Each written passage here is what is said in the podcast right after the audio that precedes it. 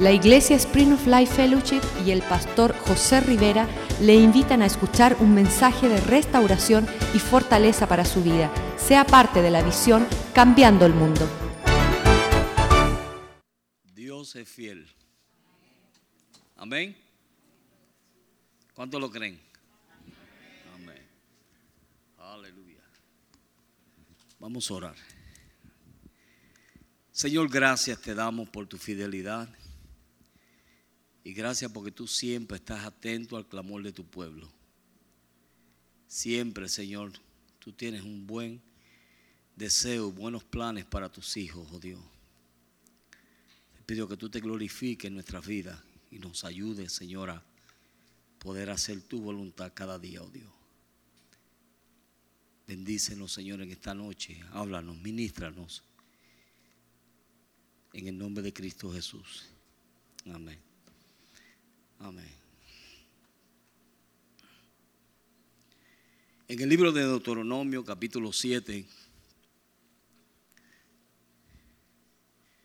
en todo este año, si ustedes se han dado de cuenta, en todo este año se ha estado hablando acerca de la fe, de cómo Dios nos lleva de gloria en gloria, cómo Dios nos lleva a, a experimentarle a Él en diferentes maneras y estuvimos viendo la vida de, la, la vida de Abraham y vimos lo bueno y lo malo. Vimos la bendición que era su vida y vimos también que en su caminar él cometió errores. Pero Dios siempre cumplió su voluntad para con él. Amén. Y en nuestra vida nosotros nos pasa lo mismo. Estamos caminando este caminar y nos encontramos en situaciones que a veces, cuando estamos en la situación, no vemos muchas veces lo que Dios quiere hacer, lo que Dios desea hacer. Porque ninguna hoja se mueve o se cae si Dios no lo permite. Y yo siempre he dicho, que mi vida está en las manos de Dios. Amén. ¿Cuántos su vida están en las manos de Dios? Y si su vida está en las manos de Dios y Dios tiene un propósito con su vida, entonces todo lo que sucede es bueno. Amén. Todo lo que sucede es bueno. Pero Dios tiene que llevarnos por diferentes caminos y diferentes experiencias para que nosotros primero le conozcamos a Él, segundo, crezcamos en Él y podamos nosotros caminar y hacer la voluntad de Dios. Pero cuando estamos en la situación, yo siempre le digo a la, a la gente cuando me vienen a hablar ciertas cosas, yo salgo y le digo, salte de la situación. Para que entonces de afuera tú puedas ver porque cuando tú estás envuelto en la situación, tú no ves lo que Dios puede ver. ¿Me están entendiendo? Dios siempre ha tenido un propósito bello para el hombre y el hombre por diferentes formas y diferentes cosas siempre ha dañado el propósito de Dios. En el principio Dios le dijo al hombre, mira, de todo árbol que hay en el huerto puedes comer y él un día decidió obedecer no a la voz de Dios, sino a otra voz y cometió el error y nos trajo este lío. Amén. Y desde ese entonces Dios sigue tratando de restaurar al hombre y de llevar al hombre por, por el camino correcto. Pero el hombre se le hace difícil escuchar a Dios. Se nos hace difícil obedecer a Dios o lo que Dios quiere que nosotros hagamos. Ahora, en Deuteronomio, cuando ustedes ven la jornada del pueblo de Israel, ¿sabe que los hijos de Jacob jamás pensaron lo que Dios, es más, ellos no vieron lo que Dios hizo o lo que Dios estaba haciendo. Y Dios permitió el celo entre ellos. Y Dios, usted dice, ¿de verdad que Dios permitió eso? Sí, Dios lo permitió. Porque Dios tenía un plan con José. Ellos no lo veían, pero Dios lo estaba viendo. Dios sabía lo que iba a pasar, ellos no lo sabían. ¿Me están entendiendo? Ellos pensaban que simplemente era porque Abraham quería más a José y le daban mejores regalos a José y tenía era el nene lindo de la casa. Pero en esa en ese ambiente Dios tenía un propósito. Finalmente ellos se llenan de todo lo que se llena el ser humano cuando no está viendo la obra de Dios. Y finalmente vienen, venden a su hermano a los egipcios, se lo llevan a Egipto y allí está José un tiempo y sufre y pasa tiempos difíciles. Y yo me imagino que José en la cárcel diría, Señor, ¿qué es lo que tú estás haciendo conmigo?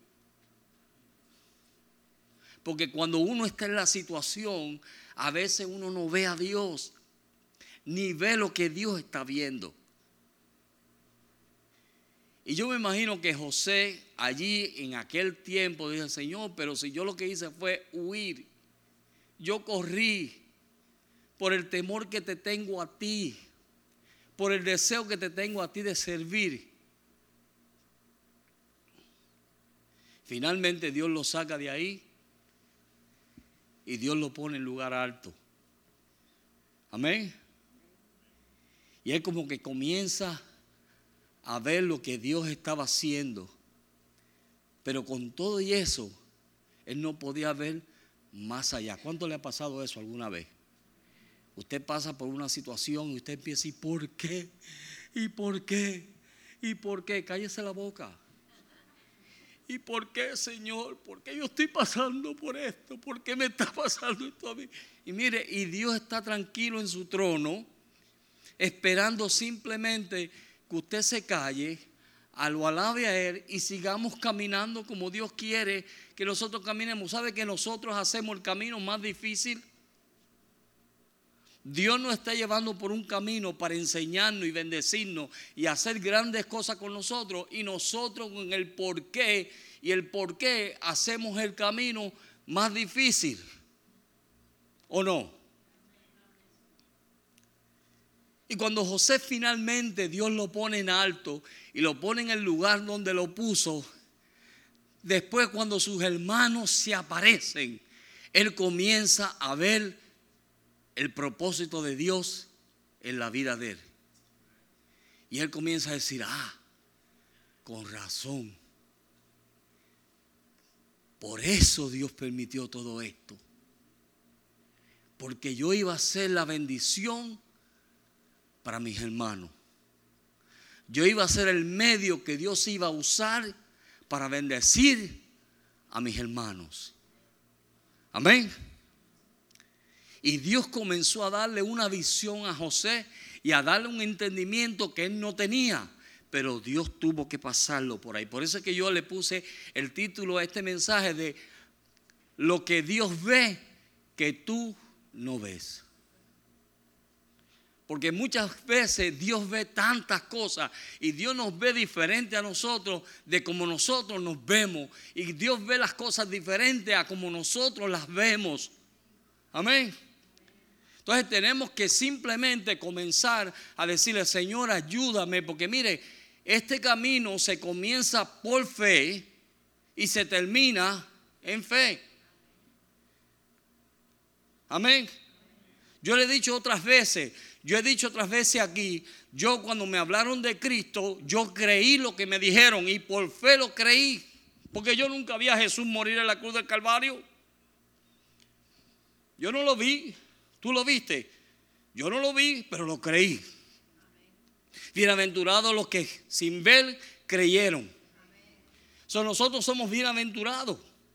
So, entonces, cuando Dios te comienza a pasar por donde Él te está pasando, o si estás, como dice el pastor, aquí dice si pasaste o estás pasando o vas a pasar, ¿verdad? Quizás ya tú entraste en la prueba o estás entrando al camino que Dios te está llevando o quizás estás caminando en eso. Pero mira, desde el principio hasta el fin tienes que hacer algo y es una decisión que cada creyente tiene que hacer. Y la decisión es, yo voy a creer en el Dios que yo sirvo. Es la única manera que vamos a obtener lo que vayamos a obtener de Dios. ¿Sabe por qué? Porque en Hebreos capítulo 11, verso 6, dice que Él es galardonador de los que le buscan. Amén. Pero ¿qué tienes que tener? Fe. Tienes que tener la confianza que Dios quiere que tú tengas. Y eso se obtiene a través del camino que Dios nos va a pasar. Dios tenía muchas cosas para su pueblo. Dios tiene muchas cosas para nosotros. Pero nosotros somos lo que a veces hacemos el camino más difícil. ¿Sabe por qué? Porque no vemos lo que Dios ve.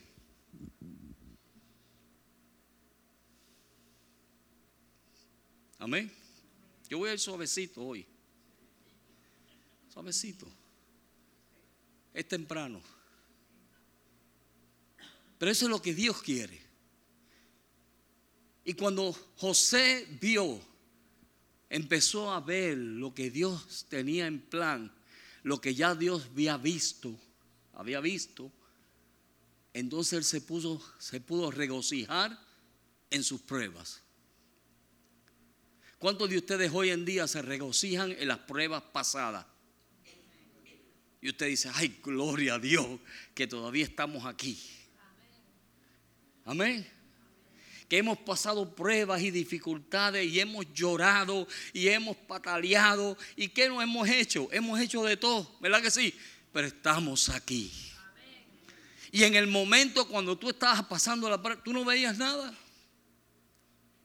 Y el enemigo te trajo dudas y, y vinieron un montón de cosas a tu mente y a tu corazón, ¿verdad que sí? Pero cuando pudiste ver lo que Dios estaba viendo, entonces dijiste, espérate, Dios tiene un plan conmigo. Dios tiene algo en mente.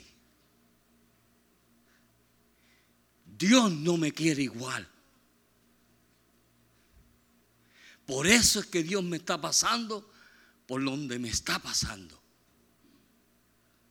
Porque yo le pedí a Dios que me cambiara.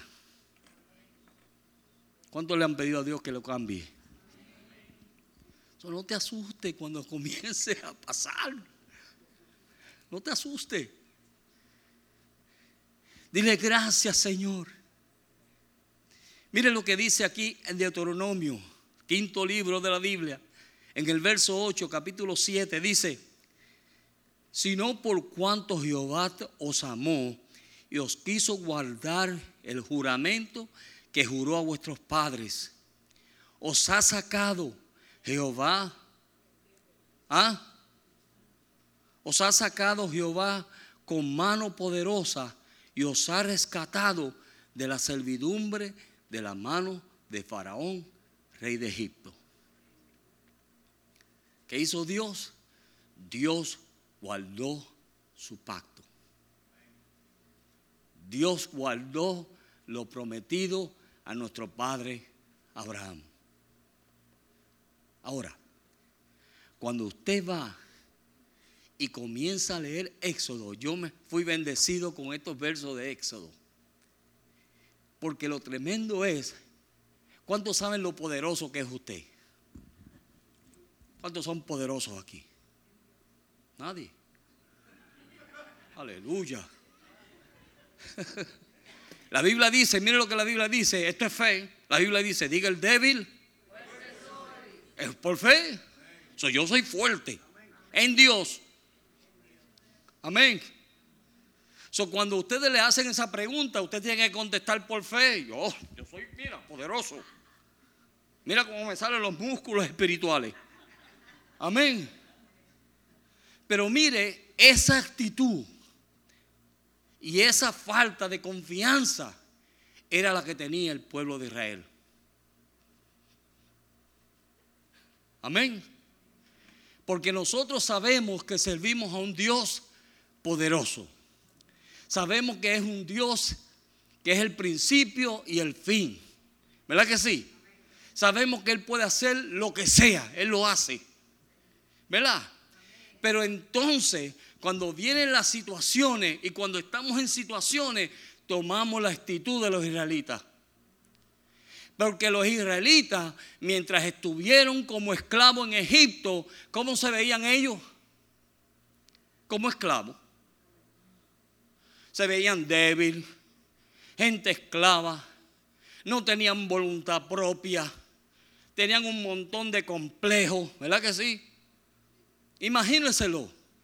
Imagínense todos los israelitas haciendo todo el tiempo ahí, mira, haciendo el, el lodo, para entonces coger y tirar paja y más lodo y échame agua, ya estos pies nunca.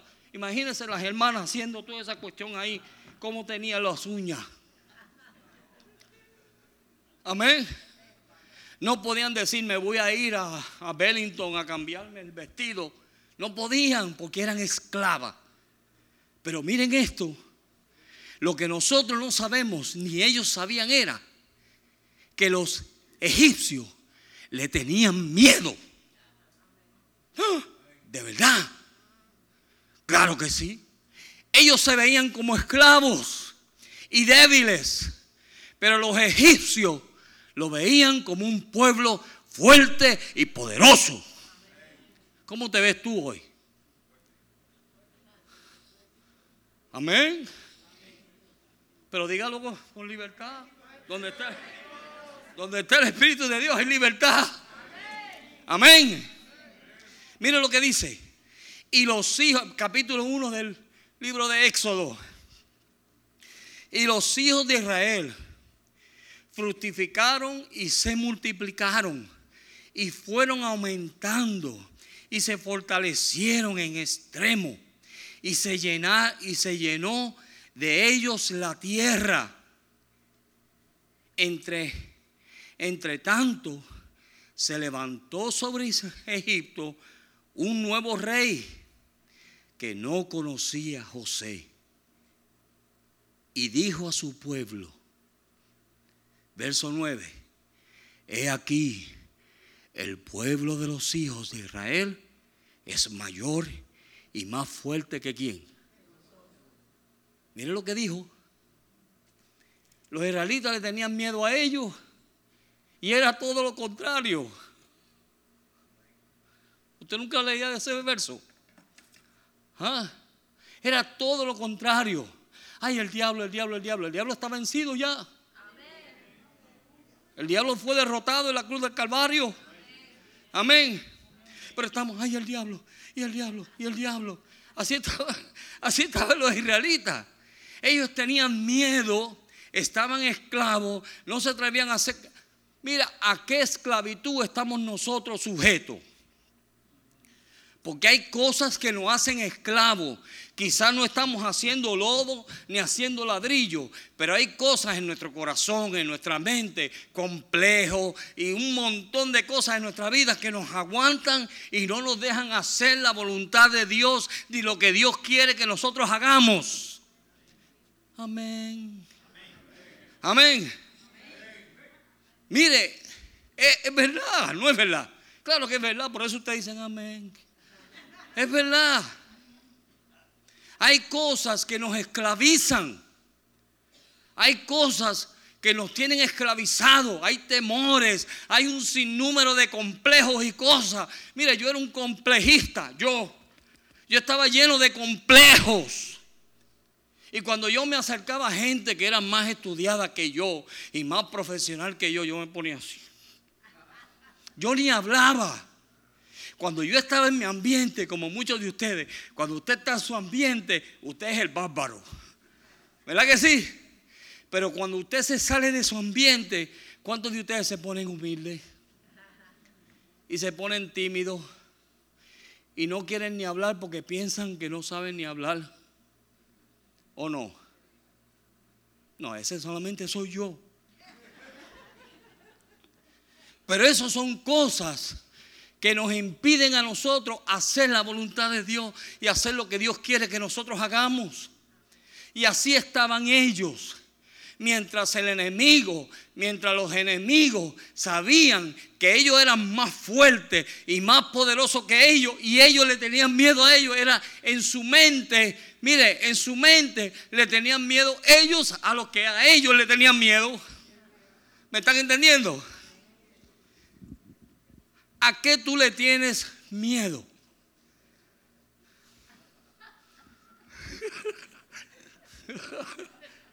Aleluya, esta clarita es poderosa. Amén. Pero es así. Entonces, mire, ellos se veían como esclavos. Ellos se veían como personas que no podían hacer para adelante. Pero los que los tenían esclavos tenían miedo que se multiplicaran. Tenían miedo que fuesen a ser más fuertes. ¿Sabe por qué? Porque ellos tenían miedo de que ellos se fueran a unir a sus enemigos y fueran a destruir a los egipcios. Porque veían que las mujeres, mira, eran poderosas. Y tenían muchachos a millón, como aquí. Y el faraón dijo, espérate un momento, hay que parar esto. Y le dijo a, la, a las madre, a las, a las comadronas, le dijo, oye, vamos a hacer algo. Cuando salga un muchacho de esto, mira, mátamelo. Porque esta gente se están cada día poniéndose más y más fuerte. Y las comadronas, como temían a Dios y temían a Dios, ellas dijeron, no, yo no puedo hacer eso. ¿Tú sabes lo que hicieron ellas? Cuando el rey la llamó y le dijo, oye, ¿qué está pasando? ¿Siguen criando muchachos estas mujeres? Dijeron, ay, señor rey, es que estas mujeres son tan fuertes y tan poderosas que no nos da tiempo ni llegar. Los escupen. Para afuera salen. No nos da tiempo ni llegar. Pero mira, era Dios. Amén. Mira el temor que el enemigo tenía. Amén, hermano. ¿Cuántos son poderosos aquí? Mire, amén. Somos poderosos en Dios. Y lo que ellos temían les sobrevino. ¿Sabe por qué? Porque cuando él entonces se vio perdido, él dijo, espérate, entonces empieza a echarme al río a todos estos muchachos y ógalo.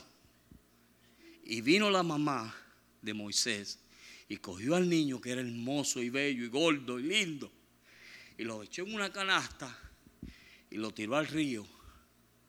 ¿Y quién lo cogió? Ah, ¿tenía Dios un propósito o no tenía Dios un propósito? Y Dios vino y le metió su enemigo en su misma casa. Críamelo. Amén. Eso hizo Dios. Ve, la gente pensaba y los israelitas quizás pensaban, ya no hay esperanza, no hay futuro. Dios dijo, no, no, no te preocupes, ustedes no están viendo lo que yo estoy viendo. Ustedes no están viendo porque ustedes están preocupados y ustedes lo que tienen es miedo a gente que le tienen miedo a ustedes. Pero entonces como Dios veía más que lo que ellos veían, dijo, espérate un momento, méteme el muchacho en la canasta y échamelo en el río, que allí voy a tener la hija de Faraón para que me lo recoja. Y el mismo faraón crió al muchacho. ¿Ah? No sabía que él estaba criando al libertador de los esclavos. Aleluya. Amén. Usted no sabe si usted está criando al próximo runner, ¿cómo se llama este predicador? Billy Graham. Sí. No sabemos. Nosotros no sabemos cuál es el, el, futuro que Dios tiene con vuestros hijos.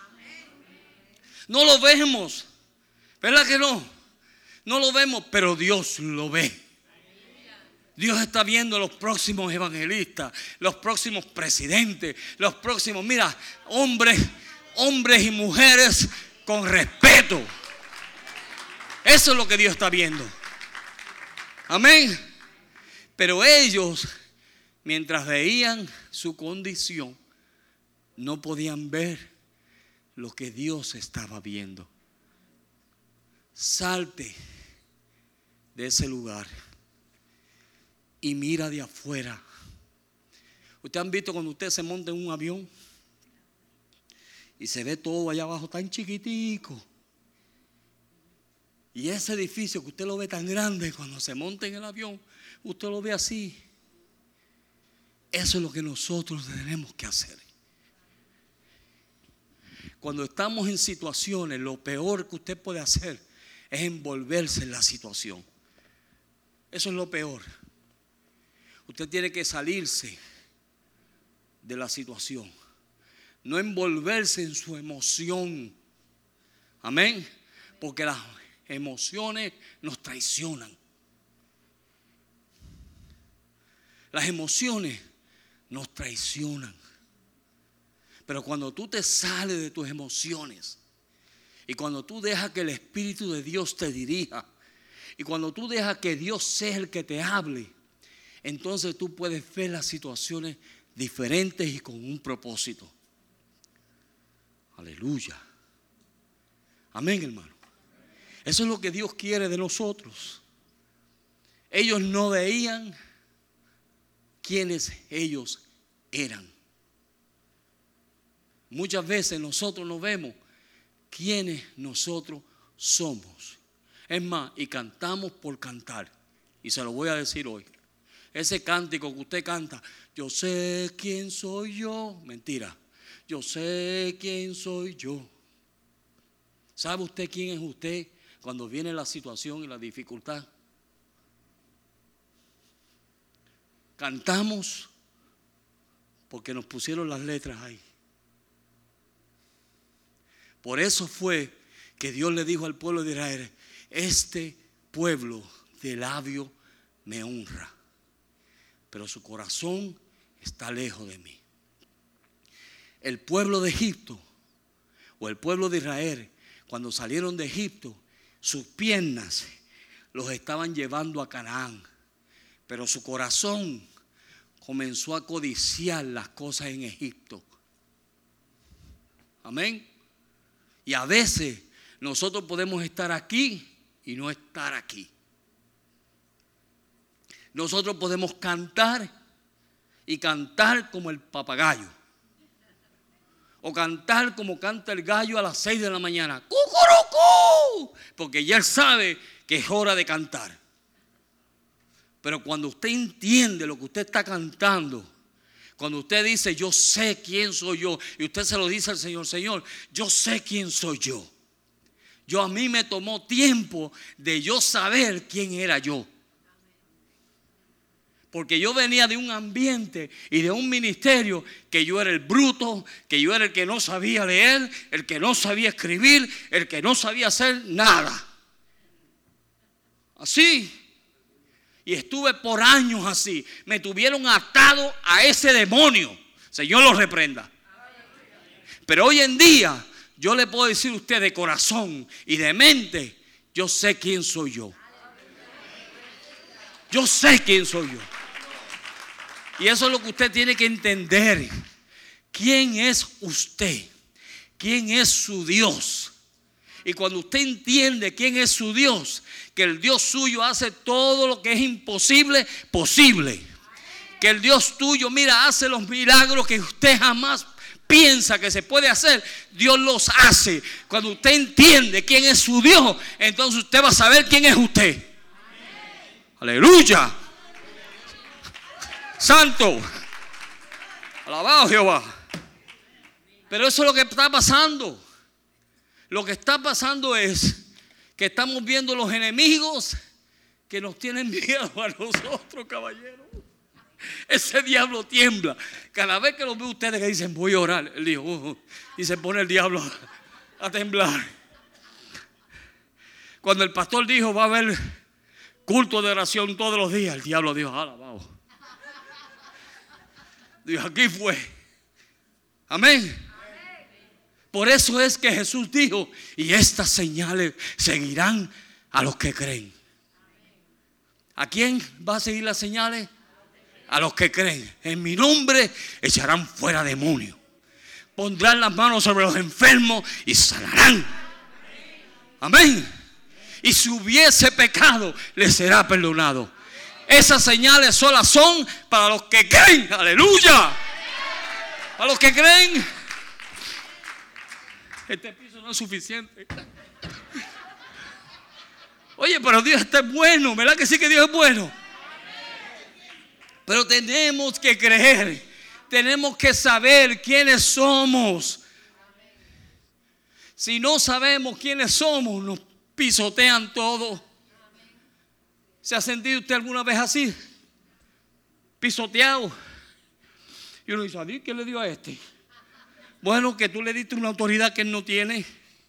Escuchen bien. Le diste una autoridad que esa persona no te puede pisotear a ti.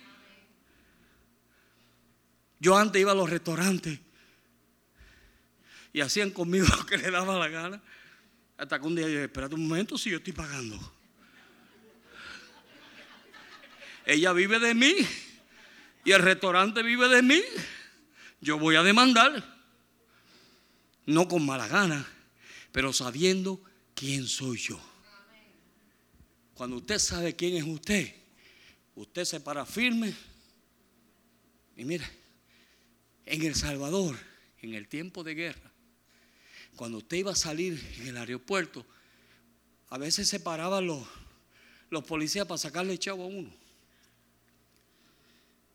Y un día estoy yo parado en la línea.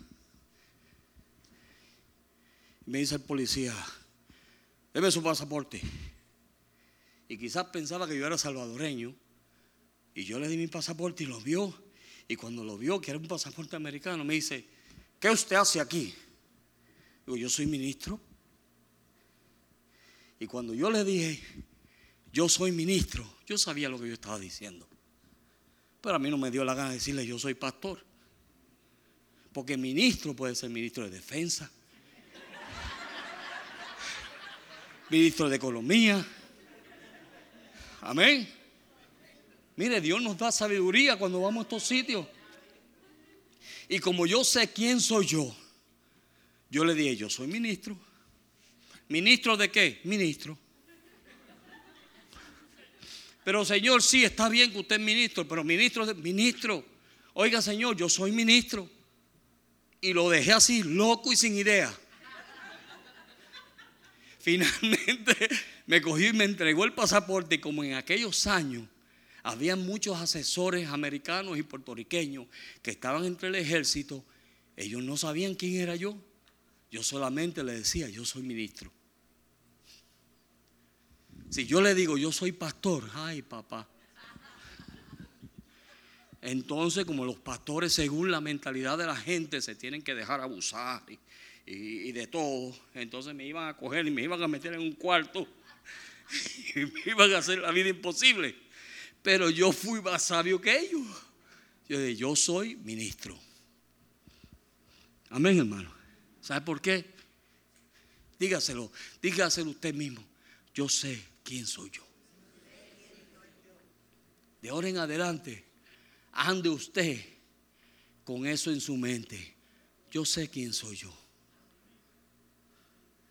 No se deje mangonear por la gente. Amén. Cuando le vengan con cosas de, hermano, esto, aquello, lo otro. No, no, no, espérate un momento. Ah, ah. Yo era así. Me decían, y yo me quedaba callado y no hablaba. ¿Verdad, Julieta? Yo no hablaba, Raúl. ¿Te acuerdas? Yo no hablaba. Habla, José, habla. Yo no hablaba. Hasta que un día yo dije, yo sé quién soy yo. Espérate, yo tengo que hablar. Hay tiempo para todo. Hay tiempo de callar, pero hay tiempo de hablar. Y hay momentos donde uno tiene que hablar. Amén. ¿Y quién dijo eso también? Jesús dijo, el que está en ti mayor es que el que está en el mundo. Amén. Usted mire, recibió a Cristo como su Salvador personal.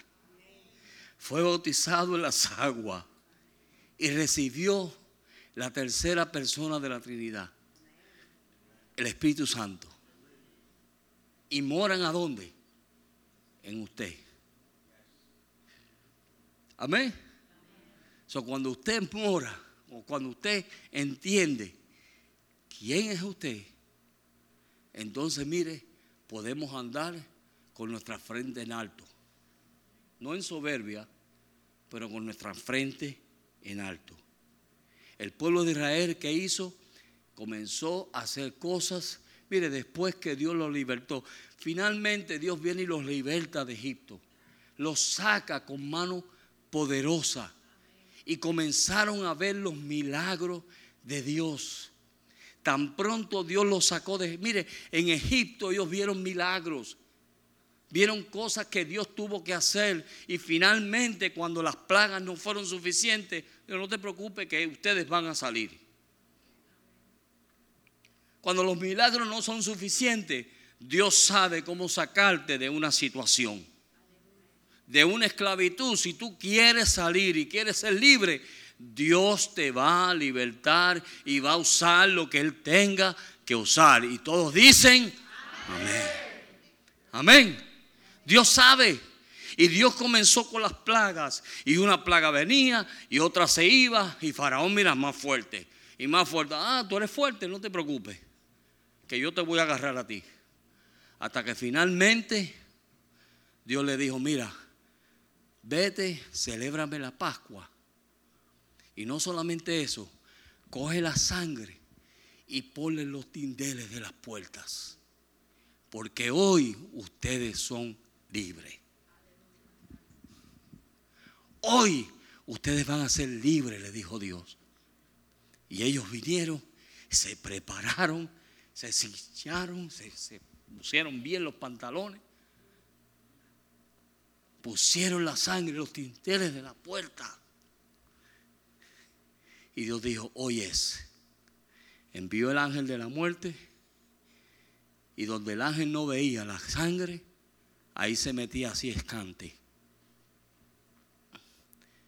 Y finalmente Faraón dijo, déjalos ir. Amén.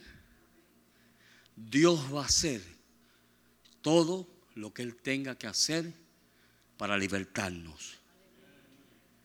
Escuchen bien, todo lo que Dios tenga que hacer, lo hará para libertarnos. Si tú quieres liberación, si tú quieres ser libre, si tú ves cosas en tu vida que tú no sabes, clama a Dios. Dios hará lo que tenga que hacer para libertarte. Y finalmente, cuando Dios los sacó con mano poderosa y los sacó de Egipto y comenzaron a caminar, comenzaron una experiencia nueva, caminos que ellos no conocían. Dios tuvo que meter a Moisés 40 años, el único que conocía el camino era Moisés. Ellos no ni sabían para dónde iban, pero Moisés sabía. Amén. Pero aún el hombre sabiendo para dónde iba, se rebelaron en contra del guía. Y comenzaron tan pronto, salieron de Egipto y empezó la primera prueba. ¿Qué hicieron? Murmurar. ¿Qué es murmuración? ¿Qué es la murmuración? Simplemente una queja. ¿Qué hicieron ellos? Quejarse. Esta mañana vino un hermano y me dijo, pastor, me acordé de usted esta mañana. Y yo me asusté. Yo dije, mm". yo dije, ¿por qué te acordaste de mí? Me dijo, porque anoche usted nos habló de esto mismo. Y esta mañana lo primero que yo hice fue ponerme a murmurar en mi casa. Y me acordé que usted me dijo que no voy a entrar si murmuro. Amén. Eso es Dios. Eso es Dios. Dios para que nos apartemos de lo que es lo que Dios no quiere. So, el pueblo de Israel de corazón, de pies iban hacia la, hacia la tierra prometida. Pero en su corazón estaban alejándose comenzaron a murmurar, a quejarse, a hacer juicio, a criticar, a, los, empezaron a tener rumores entre ellos. Amén. Pero eso nosotros no lo hacemos, gracias a Dios. Déjame seguir. Amén. ¿O no amén? los pequeños comentarios que se hacen, las observaciones hirientes, hirientes, hirientes, el sarquismo, sarcasmo. Aleluya. Amén. Pero eso nosotros no lo hacemos, ¿verdad? Eso Israel lo hacía. Que Dios nos guarde. A veces somos cínicos, ¿verdad? No, pero eso era Israel. Estoy hablando de Israel, no de ustedes. Escuchen bien, Israel eran cínicos. Ah, sí, vamos a llegar. A saber cuándo. Vamos a cambiar el mundo. Que lo cambie él. Bueno, está bien. Amén. ¿Qué Dios quería? Que ellos vivieran por fe que ellos entraran a la tierra prometida. Y cuando yo leí estos versos en Deuteronomio 11, yo me asombré. ¿Sabe por qué? Porque tantas veces que yo he leído la Biblia, yo no había visto estos versos. Pero Egipto era una tierra fértil. Y lo dice. Era una tierra fértil. Por eso José tuvo tanta bendición en Egipto. Pero entonces Dios le dice, yo los llevo a llevar a una tierra que es de collados y montes. Es tan seca, mira esto, esa era Canaán, o parte de Canaán. Es tan seca que cuando llueve la tierra se chupa el agua. ¿Para qué? ¿Por qué Dios tenía que llevarlos ahí? Le voy a decir el por qué. Para que ellos pudiesen seguir confiando de su Dios. Para que ellos pudiesen crecer en su fe. De que el mismo Dios que les suplió en el desierto, le iba a suplir donde quiera que ellos estuviesen. Amén. ¿Cuál es la idea de nosotros los latinos cuando venimos a Estados Unidos? Dios aquí me va a prosperar. Yo no creo eso. Yo sé que Dios te puede prosperar aquí, pero Dios te puede prosperar donde sea porque Él es Dios. Yo estuve 10 años en El Salvador y yo viví súper bien en El Salvador. Súper bien. Dios me bendijo y me prosperó. En El Salvador, un país de guerra, cuando la gente se estaba yendo, la gente me decía a mí, pero ustedes están locos. ¿Qué ustedes hacen aquí construyendo un edificio cuando todo el mundo lo que quiere es irse de este país? 10 años, desde el 84 al 94. 10 años. Y ahí en ese lugar Dios me prosperó. Dios me bendijo. Cuando no tenía dinero para la, para la construcción, ¿tú sabes lo que Dios hacía? Me mandaba a los empleados y me trabajaban de gratis. Así. Mire, pastor, vengo a ver si me da trabajo. Y no tengo, te podría dar trabajo, pero no tengo para pagarte. ¿Tú sabes qué hacían ellos? Está bien, pastor, le voy a trabajar. Y me trabajaban de gratis. Ese edificio que se levantó allí, se levantó en pura fe. Confiando en Dios, de que Dios podía hacer lo imposible posible. Y cuando más necesitábamos estábamos, venía alguien y nos bendecía. Cuando más necesidad teníamos, venía alguien y nos traía una bendición. Y ahí seguíamos construyendo sin saber lo que iba a ser el próximo paso. Pero ¿qué quiere Dios de nosotros? Que nosotros comenzamos en fe, terminemos en fe. ¿Cuál es la situación o cuál es el camino que Dios te está llevando que tú no estás viendo lo que Dios quiere que tú veas. Dios lo ve, lo estás viendo tú. Y si no lo vemos, entonces podemos leer en Jeremías capítulo 6, capítulo 16, verso, creo que 6. Jeremías 6, 16, perdón. Jeremías 6, 16. ¿Qué fue lo que Dios le dijo a su pueblo? ¿Tú tienes ahí? Ok. Y dijo, así dijo Jehová, paraos en los caminos y mirad y preguntad por la senda antigua, cuál sea el buen camino y andad por él. Y hallaréis descanso para vuestras almas. ¿Para qué? Más ellos dijeron, no andaremos.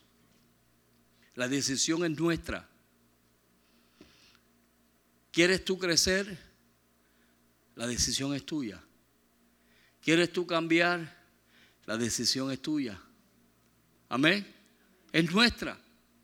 Dios no va a ir en contra de tu voluntad. Tú tienes una voluntad. Dios te dio un poder tremendo. Y es la voluntad para escoger entre el bien y el mal. En hacer la voluntad de Dios o no hacerla. Dios te dice, mira, párate. Pero muchas veces somos como estas personas. ¿Cuántos de ustedes hombres cuando van de viaje con su familia se pierden y no quieren preguntarle a nadie? Y la esposa le dice, hijo, pregúntale al policía. No, no, yo sé para dónde yo voy. Ya vamos a salir. Eso es muy común en los hombres, ¿verdad que sí? Y los hombres dicen, amén. No nos gusta preguntar. Estamos perdidos. No sabemos por dónde vamos. Pero sí, yo sé, yo voy a llegar. Sí, te vas a perder más todavía. Y si eres boricua, te va a decir, oye, estás más perdido que un juez visco. Amén. Pero ¿qué nos dice Él? Paraos, párate. En tu vida, haz un paro y pregunta, Señor, yo no estoy viendo lo que tú ves. Enséñame. No tengo paz en mi alma. Necesito paz. Dirígeme. Dirígeme a alguien que me pueda enseñar el camino para entonces andar por él. Amén. Porque hay gente que preguntan y no caminan. Hay que preguntar y caminar por Él. Y cuando nosotros caminamos, entonces viene el descanso para vuestra alma. ¿Qué Dios ve que tú no estás viendo? ¿Qué Dios nos está enseñando que nosotros no estamos viendo? ¿En qué situación estamos que solamente estoy viendo el lío? y no estoy viendo lo que Dios ve. Porque cada vez que Dios nos mete en una situación, Dios está viendo el, fruto de eso. Amén. Cada vez que yo he estado en una situación, Dios ha visto el fruto y no es fácil en el momento, a lo mejor decir que es fácil, no es fácil. Pero finalmente Dios nos abre los ojos y decimos, eso es Dios. Por eso Dios lo permitió. Por eso Dios me pasó por esto. Por eso tengo el descanso y la paz y la paciencia que tengo hoy. Porque Dios me pasó por lo que tenía que pasar. Mi esposa cuando le preguntan, ¿y tú pasarías lo que pasaste con el pastor José. Ella dice, oh sí, yo lo pasaría otra vez, porque en ese tiempo vimos a Dios como nunca lo habíamos visto. Yo digo, hmm". A mí no me ha quedado deseo de pasarlo. Pero vimos a Dios como nunca lo habíamos visto. Como nunca. Y vimos a Dios en cada paso, cada paso, cada paso que nosotros dábamos. Yo me acuerdo una vez que una hermana le dijo a Marcela, hermana, no ores, porque ella no tenía ni fuerzas para orar. Le dijo, es tiempo que nosotros oremos por ti. Porque a mí no me aseguraban. Cuatro veces me vi en la muerte. Yo dije anoche una, que la que me estaba interpretando, Lian, me dijo, ¿de verdad, pastor? Sí, de verdad. Me llevaron los paramédicos para el hospital de Broward. Allá estábamos en Broward. Y los paramédicos se perdieron en el hospital. Y yo muriéndome en la camilla y ellos corriendo conmigo por todo el hospital porque no sabían para dónde me iban a llevar.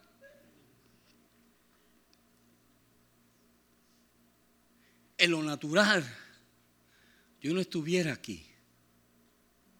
Pero vimos a Dios. Dios fue glorificado. Cuando yo salí de esa situación, el doctor vino y me abrazó y me dijo, tú eres mi regalo de Navidad. Y yo dije, ¿qué le dio a este?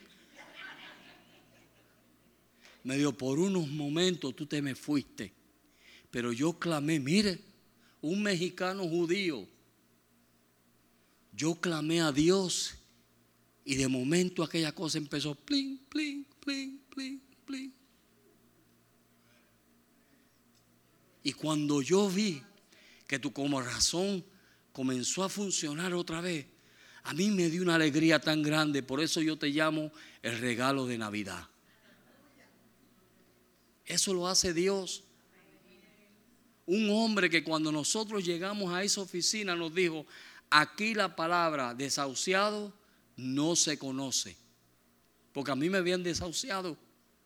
Y este hombre cogió el, el ¿cómo se llama? El, récord, los récords míos, y se los pasó al otro médico que estaba, un joven que estaba con él, por cierto, se llama Jason, y le dijo, toma, encárgate de este paciente. Y me trataban como que yo era el presidente de los Estados Unidos. Es más mejor. Y ese muchacho andaba con mi récord para todos lados. Y me llamaban y me atendían.